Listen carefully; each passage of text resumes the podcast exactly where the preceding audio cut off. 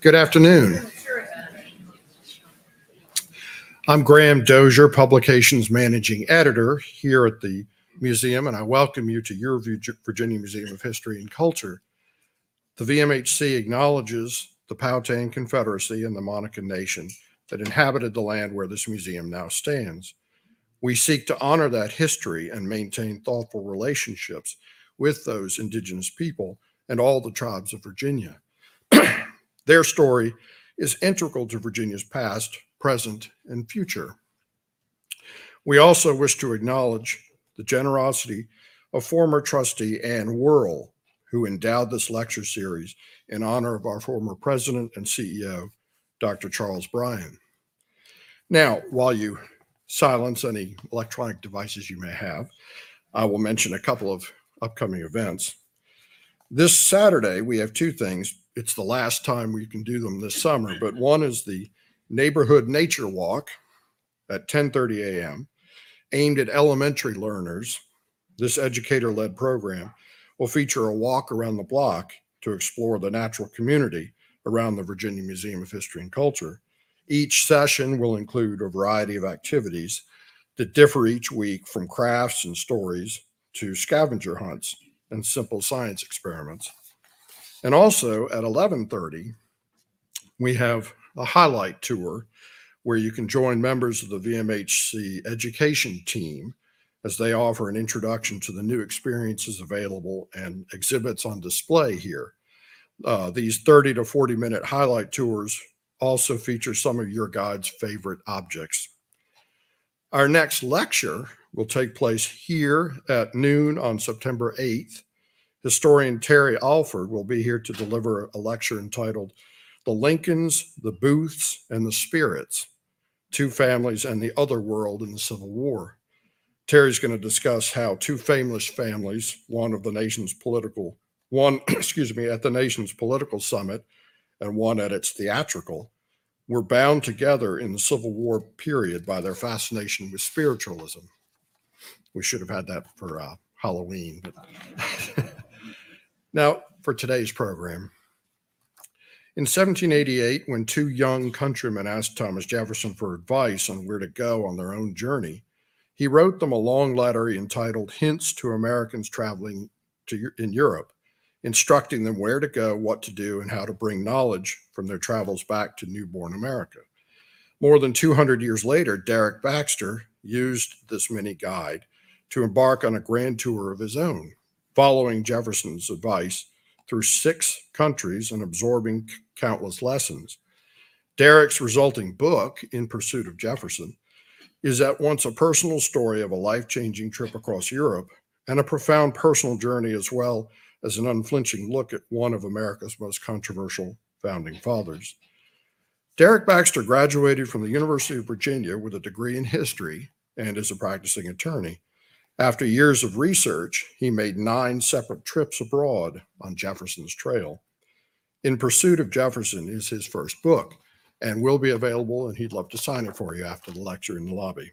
So please welcome Derek Baxter.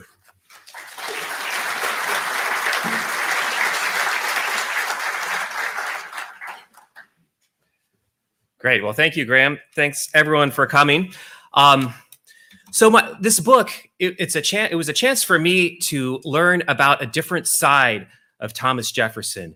When we think of Jefferson, we might think of the younger Jefferson, uh, who wrote the Declaration of Independence. He was only thirty-three, or maybe the older Jefferson as president. But his time in Europe in the seventeen eighties, this is this is Jefferson in his forties.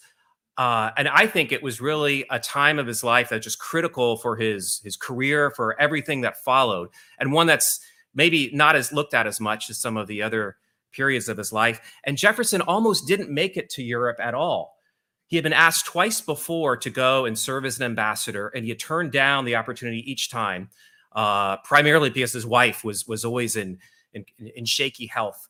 Uh, but a couple of events transpired that really that pushed him out to uh, you know pushed him on the road to take that decision. Some really terrible events, and I'm sad to say that really all of Jefferson's troubles, so to speak, started right here in Richmond. Uh, Jefferson was governor for, for two one-year terms. Uh, the first term went fine. You know, Jefferson liked Richmond quite a bit. He was among those who had been pushing for uh, the capital, the state capital, to move from Williamsburg to Richmond, which it did in seventeen seventy-nine. And he started his first term.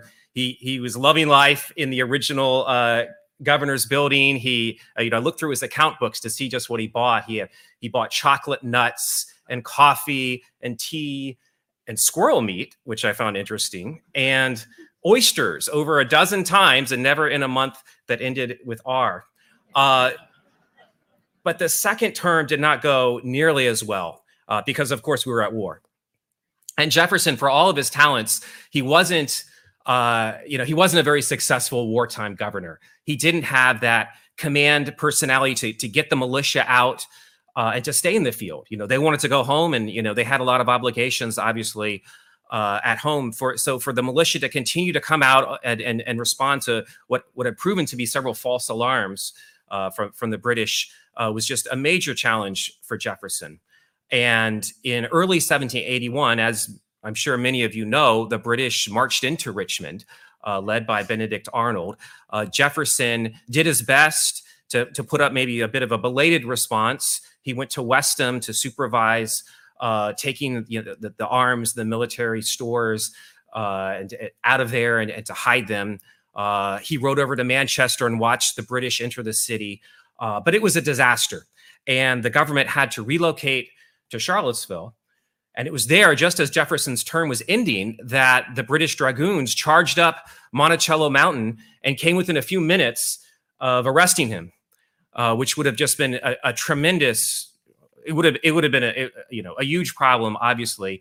Uh, Jefferson was suffered a lot of political embarrassment. His his enemies attacked him. They they charged him with cowardice. They opened an inquiry uh into his conduct, and Jefferson was just very embittered by all this, and he swore off politics. He said he he would retire to his farm, his field, his family, uh never to return to the public stage.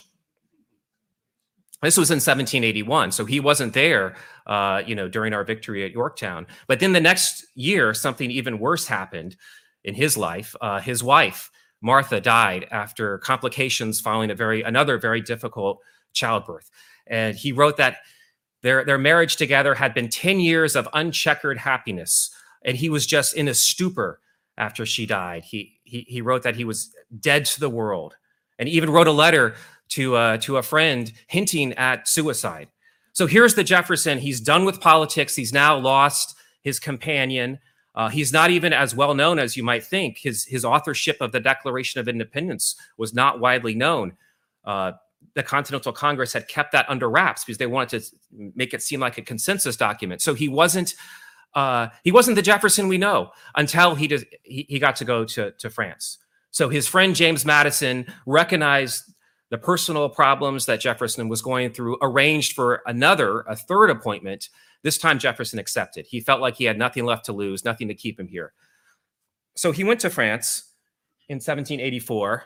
Uh, and I think he rediscovered himself. So here's Jefferson, uh, a painting he sat for in Paris. You can tell he's gone French. He's got all the lace and the ruffles. And he just loved, he just fell in love with Paris.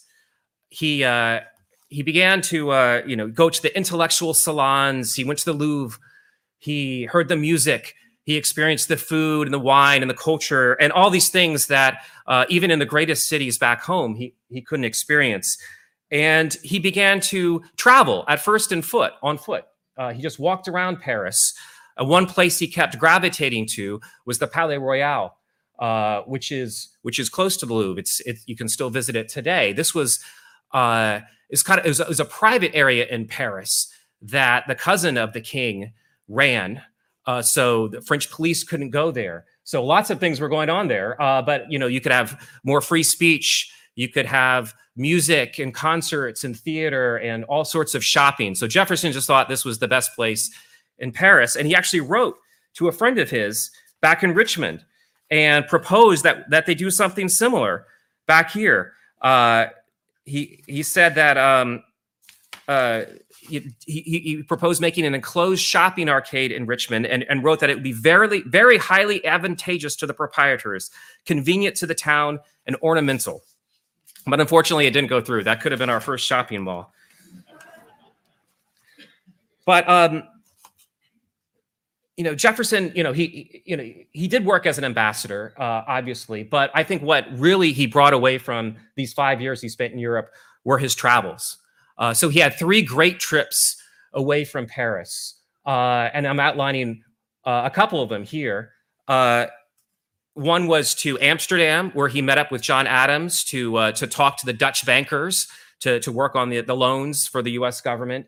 Uh, his longest one was all the way from uh, from Paris down to, uh, to the northern part of Italy and around and back. And then one was also to meet up with John Adams in England, uh, where he was working out uh, some some some treaties with different countries. And, and then he and Adams, you know, when their work was done, went on this tour of gardens. So so he loved uh, he loved all these travels. And in seventeen eighty-eight, uh, as Graham mentioned at the beginning, Uh, two young Americans approached him and wanted to, uh, to know where to go. They were there for, you know, the great grand tour to, to travel throughout Europe. Uh, and, and who better to ask, you know, what in terms of what to see than our ambassador uh, in Europe. And Jefferson was friends with both of the men's fathers back home. So he was more than happy to to give them some ideas. And Jefferson, being Jefferson, kind of the ultimate overachiever, he didn't just give them a couple of names of hotels. He wrote out this entire uh, long letter, which is five thousand word letter, which really looks like a like a guidebook, and and gave them uh, ideas of places to go and things to do. And it wasn't just a vacation, far from it. You know, Jefferson really thought that uh, these young men should learn ideas that he could they could bring back to America. You know, both both good things and kind of cautionary tales too. Um, so he wrote out what he called eight objects of attention. Uh, about different subjects. So he's really giving them homework and things to look into while they were on the road. And so I'm going to test your Jefferson knowledge a little bit. We have a couple of door prizes here. So I'm curious for all of these, you know, hopefully you can you can see them all here on the screen, you know, his different subjects: agriculture, mechanical arts, manufactures, landscape gardens, architect, uh, architecture, painting, Uh, politics, and royal courts. So of all of these, which did Jefferson write was worth great attention for an American? He really wanted the young men to focus on that. So call it out. We'll be on the honor system to see who can who can figure out which one of these objects was worth great attention. Yes, I, I see a hand. I see a hand up. Um, so that, that's a, that's a that's a map of the travels, similar to the one uh, you just saw on the screen.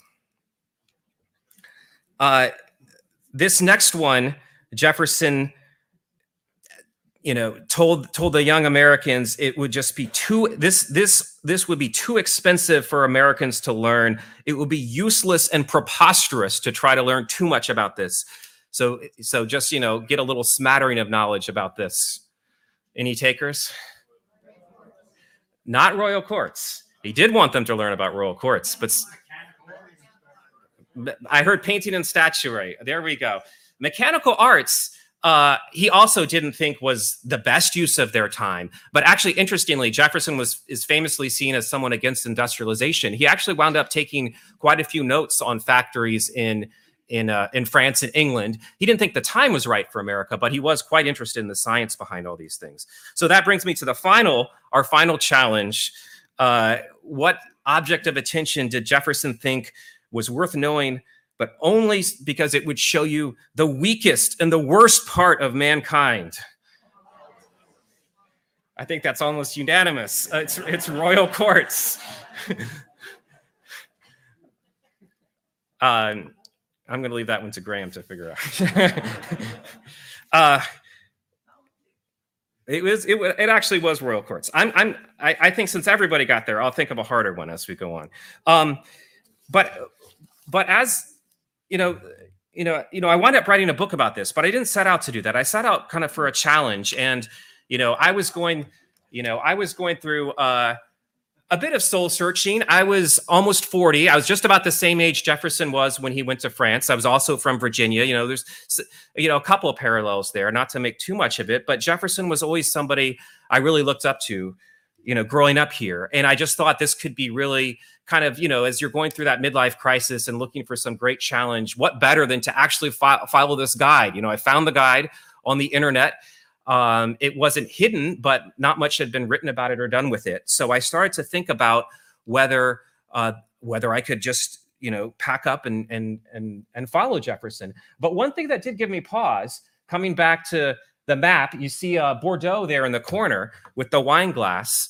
Um, I knew that this was going to be a really key part of the travels. Jefferson wrote on and on about Bordeaux, and I was as I was thinking to myself, how would I possibly um, How would I possibly go to Bordeaux? Bordeaux is not a place that you just waltz into and and uh, and go to these wineries that Jefferson did. These are all first growth, you know, board, uh, wineries um, that that don't cater, you know, to a tourist, your average tourist.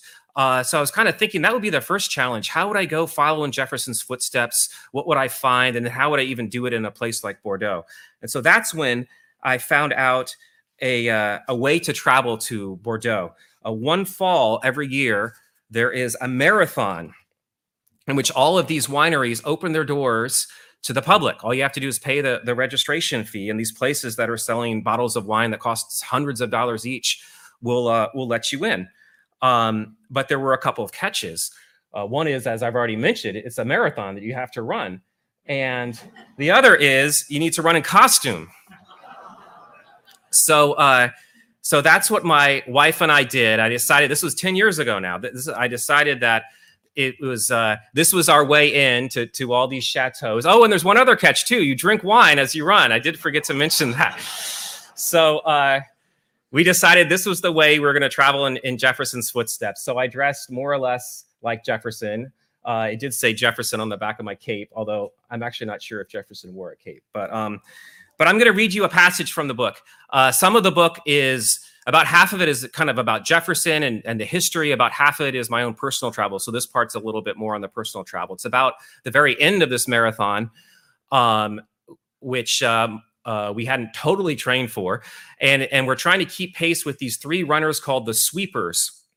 They are running at the slowest pace allowed, which is seven hours. And if you fall behind them, you're out of the race, which we didn't want to do at all. Uh, because this was really going to be a test run for me. This was the kind of my first trip following Jefferson. I wanted to see if it would work and wanted to see if I could continue. And one other thing to mention about this passage, I thought a lot on this trip about William Short. Uh, I don't know if anybody knows William Short. Did anybody? Okay, here's our here's for our final map. Who is William Short? New York Times? Ah, okay. Well, William Short um, in the eighteenth century. No? Okay. Uh, okay. So William Short was Jefferson was is was from uh, Virginia, and he was Jefferson's private secretary, also a lawyer, um, and he was uh, he was basically Jefferson's assistant back there in Paris while uh, Jefferson was traveling. So here's the here's the reading. By now, the small sips of Bordeaux no longer dull the throbbing in our knees or the blistering on our feet, and even the mild winey buzz has disappeared. Allez, Liana, call out the spectators who look concerned. Her name is on her running bib, but I wonder why she's garnering such attention. And then I see that she's as bright red as a nice Cabernet Sauvignon. Despite all the pageantry and wine, it's still a marathon, our first. And doubts about this whole expedition creep in. How would it bode for any plans of following hints to Americans if we fail on this inaugural leg? We walk briskly. I know we're north of six hours into the race, closing in on the seven-hour limit. A tent with the flag proclaiming kilometer thirty-eight is a welcome sight.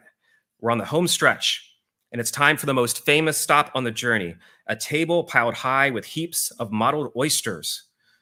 A man with a proud white mustache and sun-browned arms shucks them at a snail's pace. I drink white Sauterne poured from a plastic water bottle. It tastes different from everything we've had before. Tropical, like lychees and passion fruit. Jefferson loved this sweet wine so much that he would order it his whole life, sending bottles to George Washington as a present. The lush Sauterne almost puts me in a trance. If only I could lie down, stop running, and drink some more, preferably listening to sitar music. I reach my hand out for seconds. Liana shouts to me from the edge of the tent. I can't hear her, but manage a Gallic shrug smile weakly, and take another swig. Liana looks upset, as if she had eaten a bad oyster, and points dramatically at a hill as if to say, "J'accuse." I follow her finger high, cresting a distant hilltop a hundred meters ahead of us. Run the three sweepers. Behind them, a gaggle of runners practically cling to the trio's capes, begging for penance. The sweepers and their acolytes disappear over the hill, crushing the juice from our dreams. We're about to be placed in a van and hauled back to the starting line, my hints test run of failure. On Monday, I'll be back on the commuter train, getting to work by nine for another week of sameness. Just like those Bordeaux wines, I'll be confined in a classification that's impossible to break out of. My mind flashes to Jefferson. Am I really going to be leaving him so soon? And I think about William Short and the advice he sought from his mentor. He too traveled to Bordeaux with a troubled mind, torn about his own future. Should he remain in Paris long-term or follow his dream of running for office back home? He was afraid that if he chose wrong, he'd have to resign himself to a life he hadn't wanted.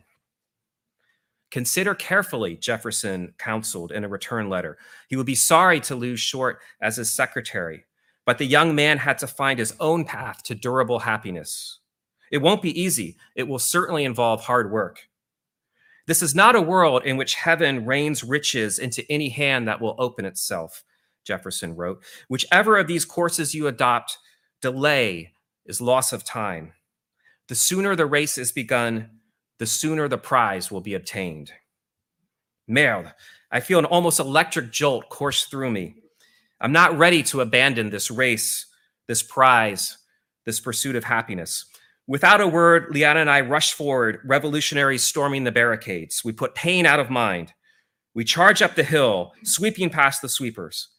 On a runner's high, blisters and heat forgotten, we clock our fastest kilometer as the Grand Gironde River comes into sight. My cape fly, flies crisp in the wind, our hearts pound in unison, our minds drag our exhausted bodies behind them. Allez, Liana! She is purple like Merlot and determined. Loud French music blares, people clap. The clock ticks hours, we cross the line holding hands. We finish the marathon, and now the hard journey begins. So that original, that test run, you know, it was a success. We did finish the marathon. We had a great time. We learned all about Jefferson.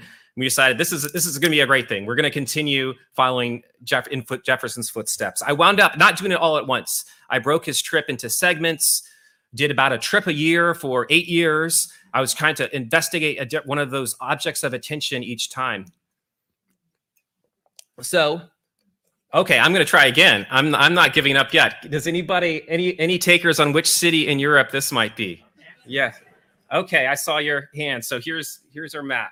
That is Amsterdam, and that is where Hints to Americans begins.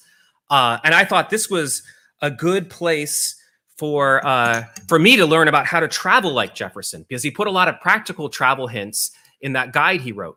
And so what what he wrote was the first thing to do if you're traveling to a place you've never been before, to, to a, a town or city, is to buy a map and a guidebook, which makes sense. But this, as I said, this is the days of the Grand Tour. So the tourism industry had just started really that, that century uh, in Europe. And there was a lot of this practical information out there. The next thing Jefferson said to do was to go to the highest point in a city.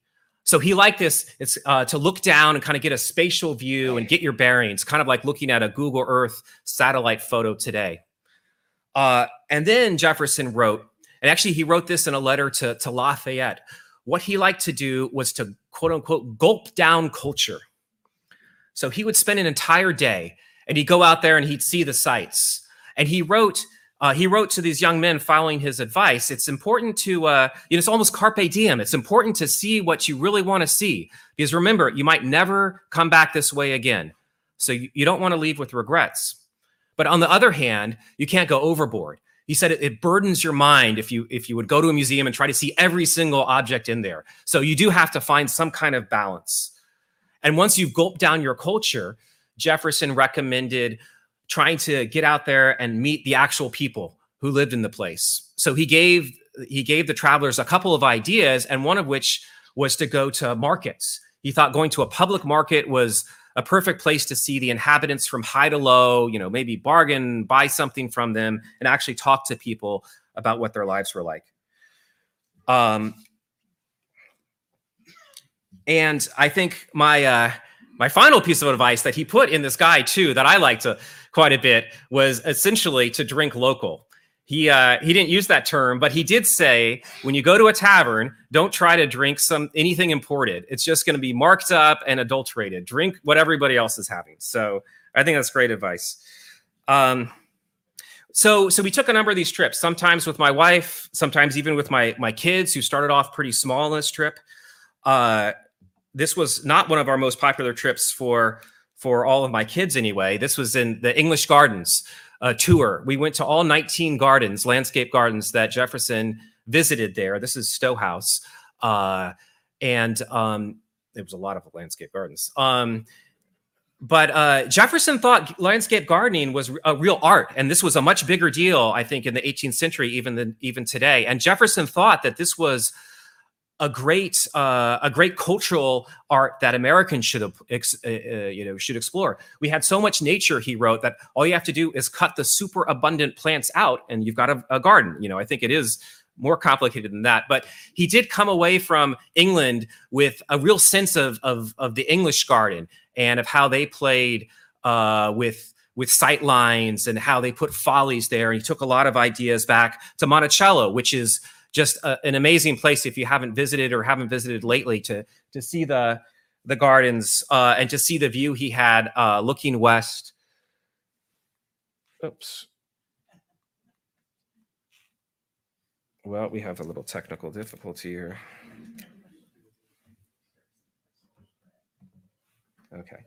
Um, A, a much more popular trip, for certainly for my kids, was uh, was our one to Italy. So Jefferson wrote when he went to Italy that he was on a continued feast, uh, and he was looking for both food for for the table and also crops that he could bring back home.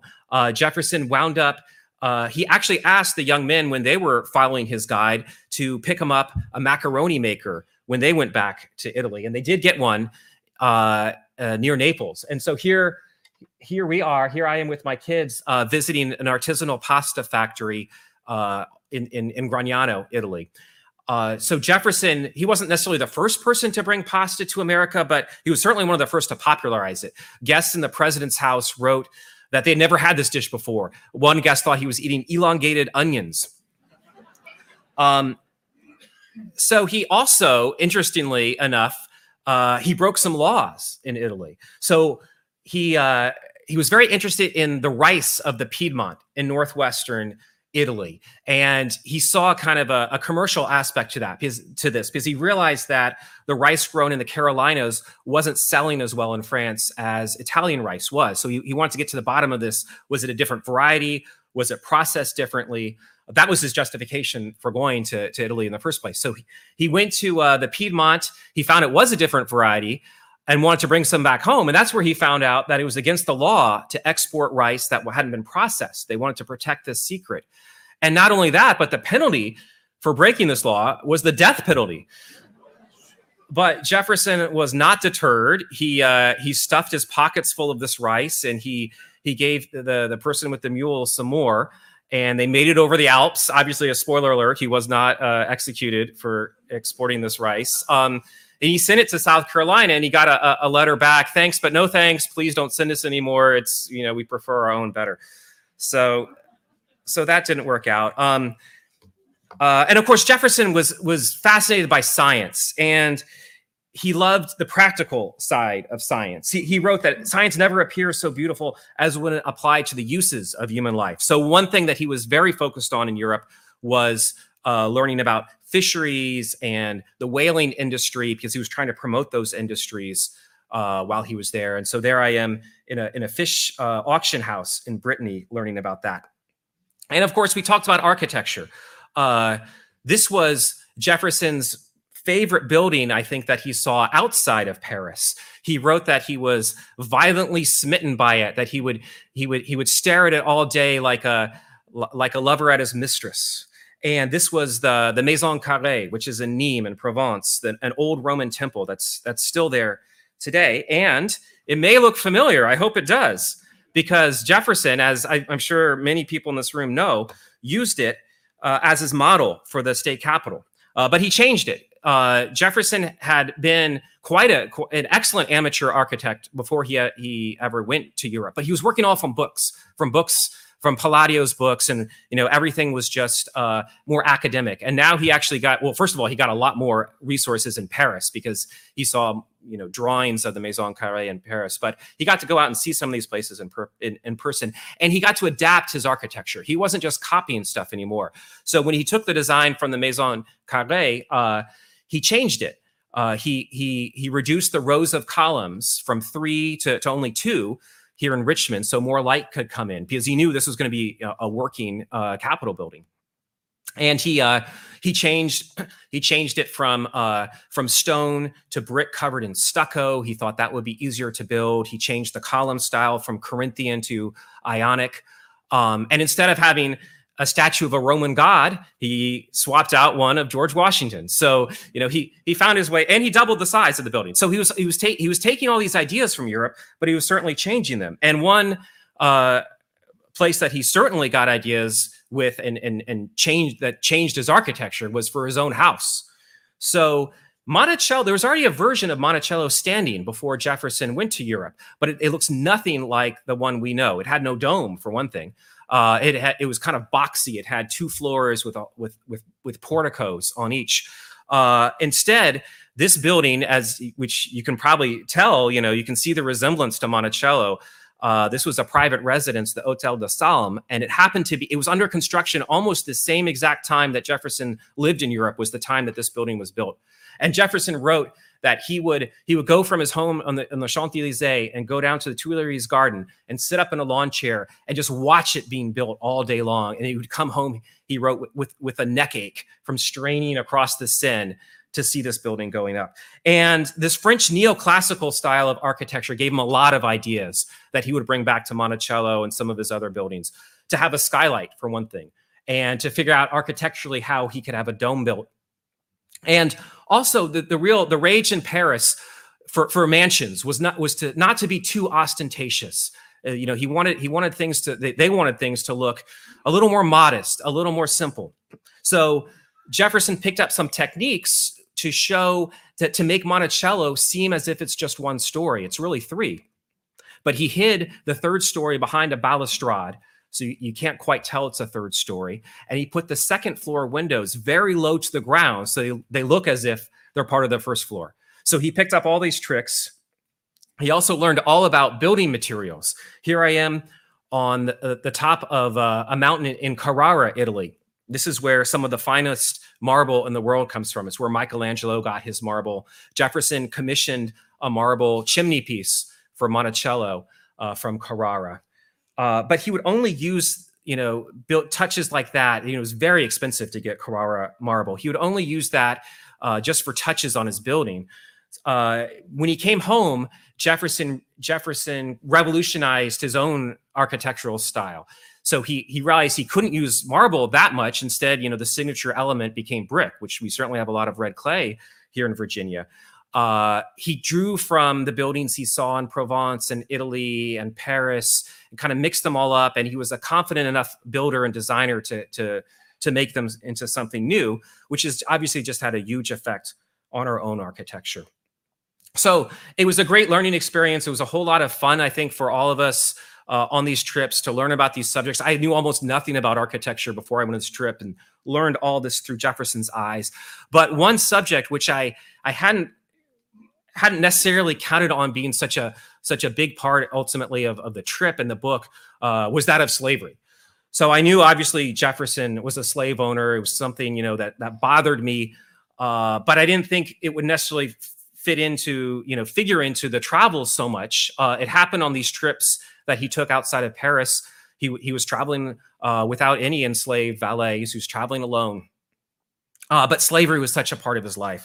This is an advertisement Uh, from the Virginia Gazette in seventeen sixty-nine that Jefferson placed for uh, an enslaved person, Sandy, who, who ran away.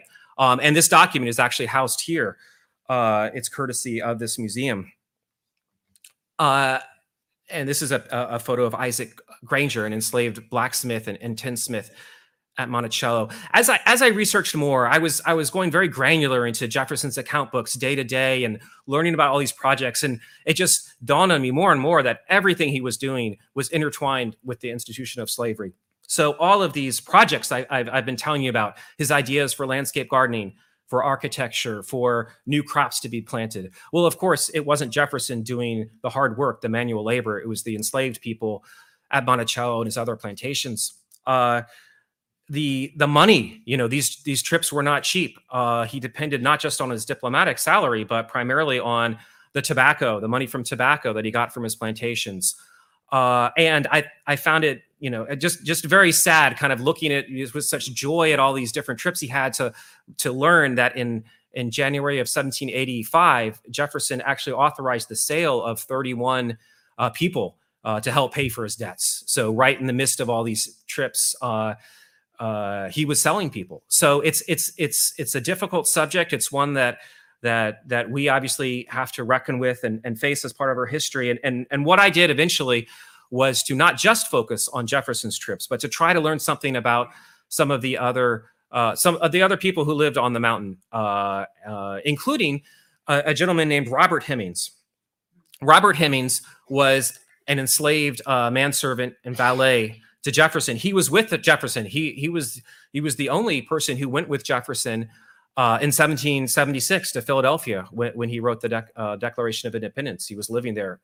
Uh, And Robert Hemings was instrumental. He would go, he would accompany Jefferson on just about all of his trips, although not on this one to France. He uh, instead, uh, his younger brother James uh, went, and then of course uh, Sally Hemings later uh, went in seventeen eighty-seven. Um, Robert Hemings was one of the few people who obtained freedom. One of ten people uh, out of the six hundred uh, people that Jefferson owned who managed to obtain his freedom. And He uh, he was working for wages. He was able to hire himself out. He had certain special privileges. He eventually came to an arrangement with a, a doctor uh, that to that the doctor would pay Jefferson for Robert Hemings's uh, purchase price, and then Hemings would work off the rest of, of the price, which he did. And he became a free man here in Richmond. He lived on seventh and Grace Streets. Uh, he had uh, a half acre lot. He, became, he had been an enslaved valet and had met, you know, seen Jefferson, Washington, all of the luminaries of the day, but he didn't want to be a servant anymore. Instead, he ran a kind of a small uh, business, a fruit stand. You know, he wanted to be his own man, and he was. So I really, uh, I really found a lot of value in learning about stories like that, and also about this gentleman, uh, Peter Fawcett, who was uh, not one of the people freed uh, by Jefferson. His father was. His father was in the Hemings family. Uh, But he was not freed. And after Jefferson's death, one hundred thirty people were auctioned off uh, on Monticello's West Lawn, including Peter, who was only eleven at the time. He was sold to a, a new master who was particularly cruel, who whipped him, who forbade him to, re- to read. Uh, eventually, his father, who was a blacksmith, uh, managed to, to take his own money and get money from friends. Uh, and Peter eventually, they were able to, to eventually buy Peter's freedom. He moved to Ohio, uh, became a pastor, Uh, ran a successful catering business, and worked on the Underground Railroad. And in nineteen hundred, he returned to Virginia. Uh, the Levy family, a uh, prominent Jewish family, uh, owned Monticello because uh, they bought it uh, because of their admiration for Jefferson and his commitment to religious freedom. And they welcomed Peter Fawcett uh, as an old man uh, through the doors, through the front doors of Monticello, the very place that he had been sold uh, from many years earlier. Uh, So all of these, you know, there were there were many difficult things to learn, you know, along the way. I certainly saw Jefferson in a new light by the end of my journey, but I also came to appreciate many things about him, including, as I just mentioned, his commitment to religious freedom and learning about science. Uh, and it was such an experience to go on this trip, on these trips, and to go to some of these out of the way places. So for everything, for all of his his brilliance, but also his flaws, um, I certainly came to understand Jefferson, and to, if nothing else, he certainly was a great writer of, of travel hints. So with that, I'm happy to stop and take any questions you may have.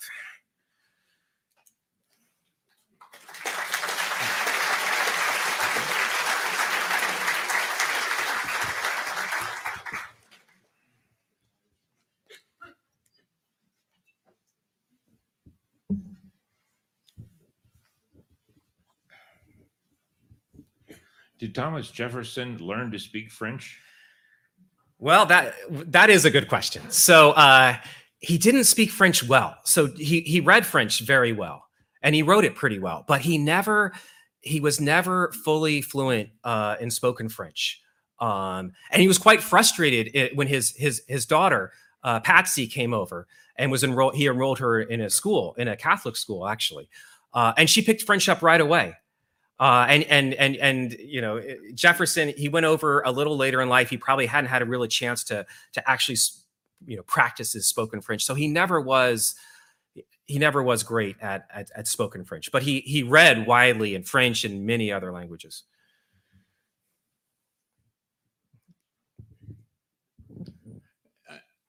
I, I vaguely remember in reading a biography of Jefferson that while he was in Paris, he fell out of his carriage or next to his carriage and had a compound fracture of his wrist.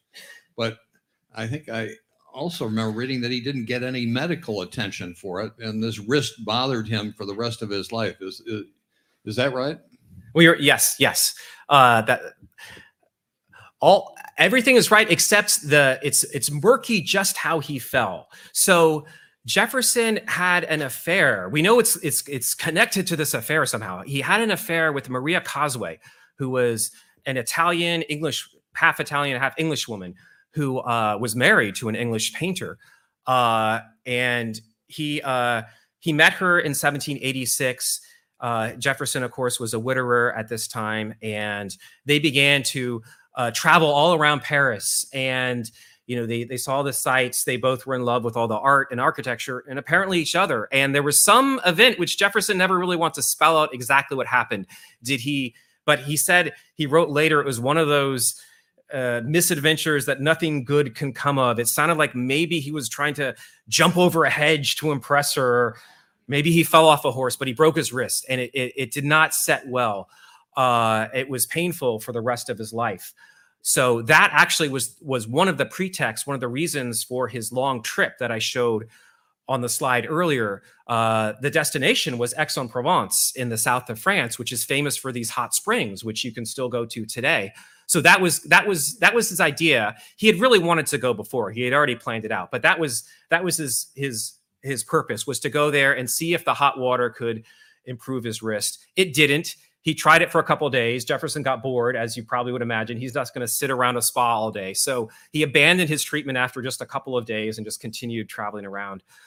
But yeah, it was it was a problem his entire life. Um, one other thing, one other tidbit is he eventually, uh, he had fashioned for him, uh, no doubt by enslaved workers, uh, two little dumbbells, two five pound dumbbells to, I think, strengthen his wrists. So uh, that's something that you can still see today.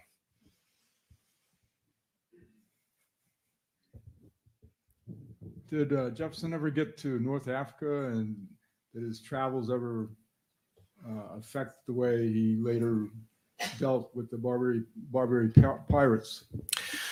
Yeah, the great question. No, he he didn't get to North Africa. Um, he uh, he he traveled to France, to Italy, to uh, the Netherlands. I'm using the, the modern terms. Not all of these countries, obviously, were were called that at the time, and and England.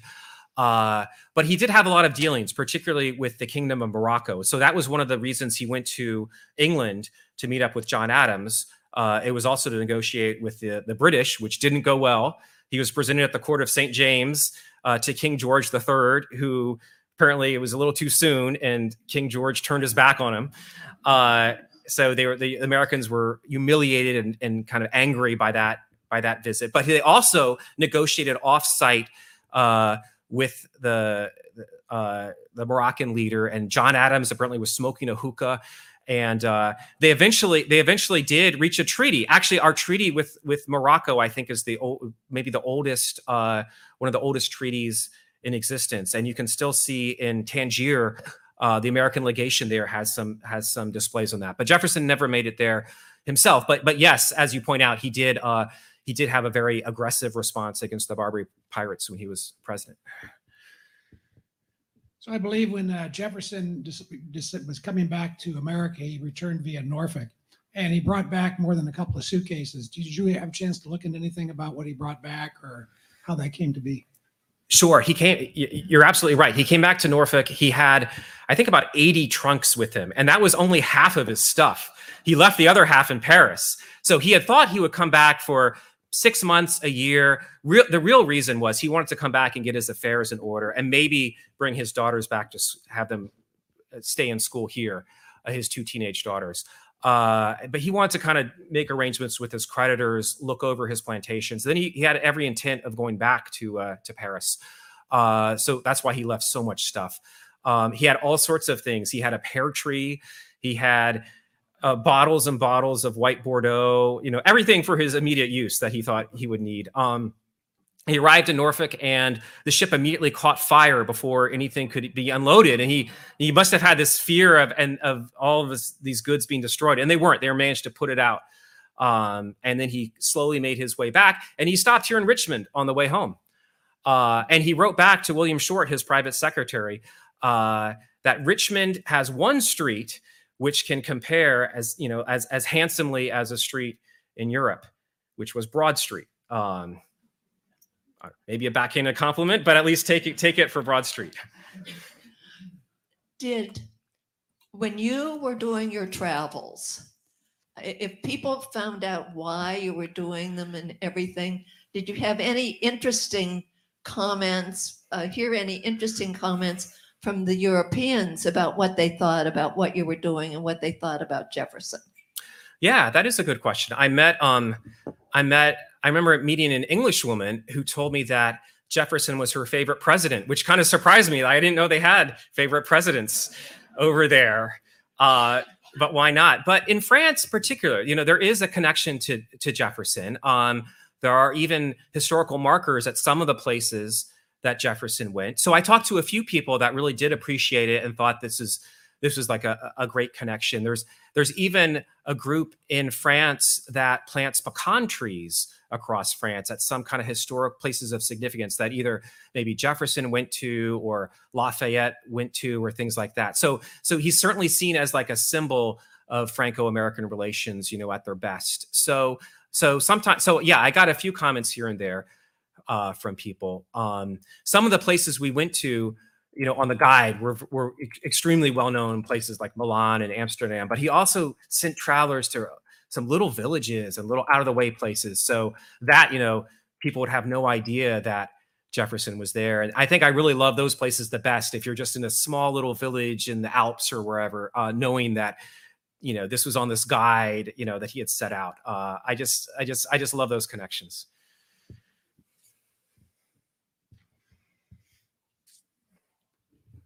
You mentioned politics and science. Do you know if Jefferson ever got together in Europe with Benjamin Franklin? Sure. So, uh, so Franklin was still uh, our, our our main ambassador there uh, in Paris when Jefferson showed up. So Jefferson's first assignment actually was to be the commercial uh, minister, and it was kind of a dream team that the three ambassadors were Franklin, John Adams, and Jefferson. I mean, it was quite. I don't think we've ever had that diplomatic, you know, star power again. Uh, so, so he overlapped with. with Franklin. And uh, there was a famous comment when, you know, Franklin left not that long afterwards, you know, after the first year or so Jefferson was there. And I think a Frenchman said to Jefferson, oh, you know, you're, you're Monsieur Franklin's, uh, you're his, his, uh, his replacement. And he said, no, I can't replace him. All I can do is follow him. You know, so, something along those lines. Franklin was the ultimate celebrity, uh, as you may know, in Paris. Um, but Jefferson did engage a lot with, with the French Uh, scientists uh, of the day, uh, many of which had these same kind of Enlightenment ideals, more kind of, you know, liberal ideas in terms of pushing against the monarchy in France. Uh, he met with people like the mathematician Condorcet uh, and uh, an agronomist. He, he, he was uh, a botanist. He, he was part of this network that he would continue even when he returned home, uh, particularly in natural history and plants. He would still exchange seeds Uh, with some of these French friends um, for years to come and exchange news back and forth. Uh, so he was really kind of part of that Enlightenment uh, Enlightenment group. And Paris was the center of it at the time.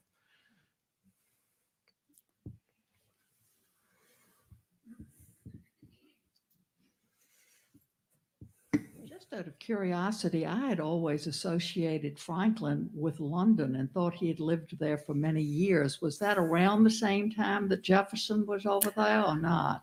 So, so that was earlier. Yes, Franklin did live in London for many years, and you can still see his house there uh, in London. Uh, but he returned home, and he went over uh, in, I think it was late seventeen seventy-six to uh, to France. So he was instrumental in making the connections uh, during the Revolution and, and helping uh, helping encourage the French to uh, to sign a treaty of alliance with the Americans. I mean, the French had their own reasons for doing it anyway, but Franklin really became this celebrity, uh, and and he he played it up. You know, he played the role of the homespun American, you know, with his his you know his his, his plain clothes. He partic- he purposely kind of dressed down, and you know, came out with his sayings. He spoke terrible French, by the way, much worse than Jefferson's. But they just thought he was even more brilliant because he just sit there listening the whole time, and he'd say one sentence at the dinner and everyone would hang on his every word. So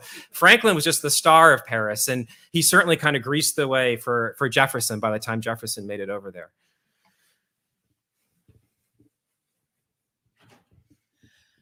I've read quite a bit about Jefferson years ago, so my memory's pretty foggy, but I know he tried uh, desperately to establish uh, a winery, or I mean, the wine industry uh, at Monticello in Virginia, with not a lot of success. Did he bring back rootstock or from from those early trips? Yes, yeah, yeah, great question. Um, uh, he brought back. He first of all, he even had in his in, in Paris, he had, I think, three quarters of an acre behind his mansion. So he tried to grow grapes right there. He got he got a bunch of cuttings in Germany, and he planted them right there in Paris. Um, and he definitely tried in Monticello. So I get into this in the book. So the way I kind of group it is, I said, kind of each trip was a different subject. So I have a whole subject on wine, which was definitely a subject I loved uh, learning about. Um, and it failed. His, his his you know he the, the wine didn't take off uh, at Monticello, for several reasons. One, which he couldn't have known about, uh, was the phylloxera louse. So it's a louse, a pest that attack that American uh, native grapes have resistance to, but European ones don't. Uh, so it killed. It killed. It, it would suck the the sap out of the rootstock. So so no European grape, uh, uh, you know, grapevine could could really survive here. There are probably a lot of other reasons, other challenges too. Um, but that was the main thing. But nonetheless, Jefferson is often seen as the father of, you know, American viticulture, uh, just because he he was so into wine. You know, he served it at the president's house. Uh, I love it. When James Monroe was elected president, Jefferson wrote a several-page letter, and he kind of congratulated him. He had like a sentence or two, and then all the rest of the advice was about wine. He was telling Monroe every kind of wine he should serve, and the good wines, and where you can get some cheaper wines too. And that's basically all the advice that he thought uh, President Monroe needed to know. So, uh, you know, he was he was such a wine lover. Um, that's carried on. They grow grapes at Monticello today. They have uh, their amazing vineyards very close to to Monticello. So, um, so he's certainly seen as kind of the, uh, you know, as having inspired that, even if he didn't succeed himself.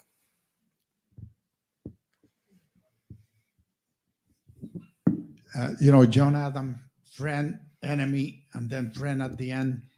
Did he say anything about him? Yeah, uh, you, you're right. Adams, I think Adams and Jefferson, they they met during the Continental Congress in Philadelphia, um, somewhat kind of allies at the time. They really formed a very fast friendship uh, there early on uh, in, in Europe, in Paris, in London when he visited. Uh, not just with John, but with Abigail Adams too, uh, and with the Adams children. Uh, I think uh, it was either John Adams or Abigail Adams wrote later that John Quincy Adams, their son, seemed almost as much of, of a son of Jefferson as, as their own. They spent so much time, and uh, they were very close. And Jefferson really relied on Adams. He was uh, a number of years older than him. He was the more experienced uh, diplomat, more experienced politician. Adams knew money, which Jefferson didn't. So Jefferson was really at a loss. I mentioned Jefferson went to Amsterdam to try to fix the loans. The, the Dutch bankers were calling in the debts. Um, Jefferson didn't know anything about this. And, and he was he was so relieved that Adams was able to come over from London and help him out and sort all that out. But of course, their relationship soured uh, greatly during the seventeen nineties. Uh, by the time Adams became president, um, Jefferson called it the reign of witches when, when he passed the Alien and Sedition Acts. Uh, you know, he was just completely opposed to everything. And, you know, we now actually see Adams was a bit of a moderating force even in his own cabinet, but not all that was known at the time. There's a lot of mistrust uh, between the parties, and the relationship uh, obviously deteriorated to the, to, to, to the point where, you know, Adams very famously got out of town before Jefferson was inaugurated. He got on the four a.m. stagecoach back to Massachusetts and never came back. So he wasn't there, which, um, so, you know, their, their relationship was, was, was not good, but eventually, through Benjamin Rush, they did begin writing uh, to each other again as in their older age. And it's one of the most, you know, amazing sets of correspondence, I think, in our history. They wrote, they didn't write much about politics. They decided to agree to disagree about that, but about everything else, they found common ground, and they wrote about the old days together, and they wrote about science, and uh, just about, just about everything. So it's an amazing set of correspondence. Uh, you, on the map that you showed at the first, there was a uh, area called Johannesburg. What was that in Prussia at the time, or in one of the other, like Alsace-Lorraine or others? But and what what town would that be today? Our area. So it is near Rudesheim. It is in the the the Rhine Valley. Uh, it's it's really it's it's not that big, um, but it's a it's it's a, a winery that's still open today. So I write about it a little bit in the book. This is where the, the wine Riesling comes from. This is kind of its homeland. And Jefferson went there. That's where he discovered Riesling. Uh, it was kind of, uh, it was a nice moment for Jefferson. Germany was a bit of a challenge. German was like one of the only languages it seemed like he, he didn't speak or read. So he got lost a lot. He had all sorts of problems in Germany. Uh, but that, I think, was his favorite, probably going to that winery. So, so that's why we included it there. He loved boating down the Rhine too. He, he, he went in his carriage for part of the way and boated down the Rhine a little bit. And that was one piece of advice he gave to travelers. Next time, just take the boat the whole way. You won't regret it. Besides your book, uh, are there any other resources or guidebooks or uh, things you could look at to follow Jefferson's footsteps in Paris? Ah, okay. Um, there had... Uh, Yeah, in, in my book, I certainly set out uh, set out a few things. Occasionally, I do have endnotes where occasionally I'll mention, you know, this building is still there type thing. Um, there have been a couple of news articles over the years where you can find that too. I also have uh, a website. It's not surprisingly, it's jefferson travels dot com. So I've got a little bit more practical information. Um, I've already set out some about like how to do my trip, because I've gotten a lot of questions. My wife and I sometimes get questions from people, you know, how do we do what you're doing? And like, literally, we want to do exactly what you did. Where did you stay and what did you do? Uh, so I put that down for Amsterdam, and uh, I plan to do the same for Paris. So, um, or, you know, you can also go to my website where you can sign up for a newsletter. Uh, just include that in, in the comments, and I'll just, I'll email you back if you have any particular questions. Happy to do so. One last question.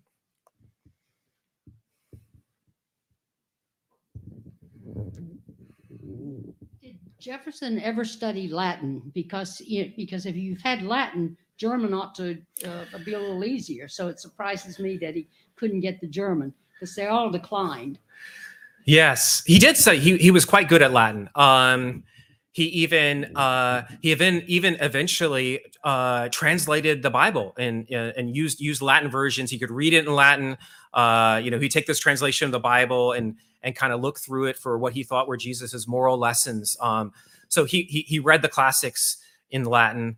Uh, yeah. Why Jefferson couldn't get around in German, I don't know. He, uh, he was even trying to find, I guess, to get really meta, Jefferson would also sometimes go on his own historical trip. So he was trying to find the site of an old Roman battlefield in Germany. And he was also trying to find where Hannibal crossed the Alps. Uh, so I was following in Jefferson's footsteps, who was also following in Hannibal's footsteps, but that got a little complicated. But um, so no, he wasn't, he wasn't, that was one of his uh, shortcomings, but Jefferson did buy all sorts of dictionaries and guidebooks. Uh, he brought them back home. Of course, he eventually sold his collection to the Library of Congress. Uh, Some of these were burned in a fire at the Library of Congress. Unfortunately, the travel part of his books were all burned, uh, just about, I'm sad to say. But a lot of the other books he bought in Paris uh, are still there today. Uh, so I think that's a, another kind of interesting connection we can make with Jefferson. Okay.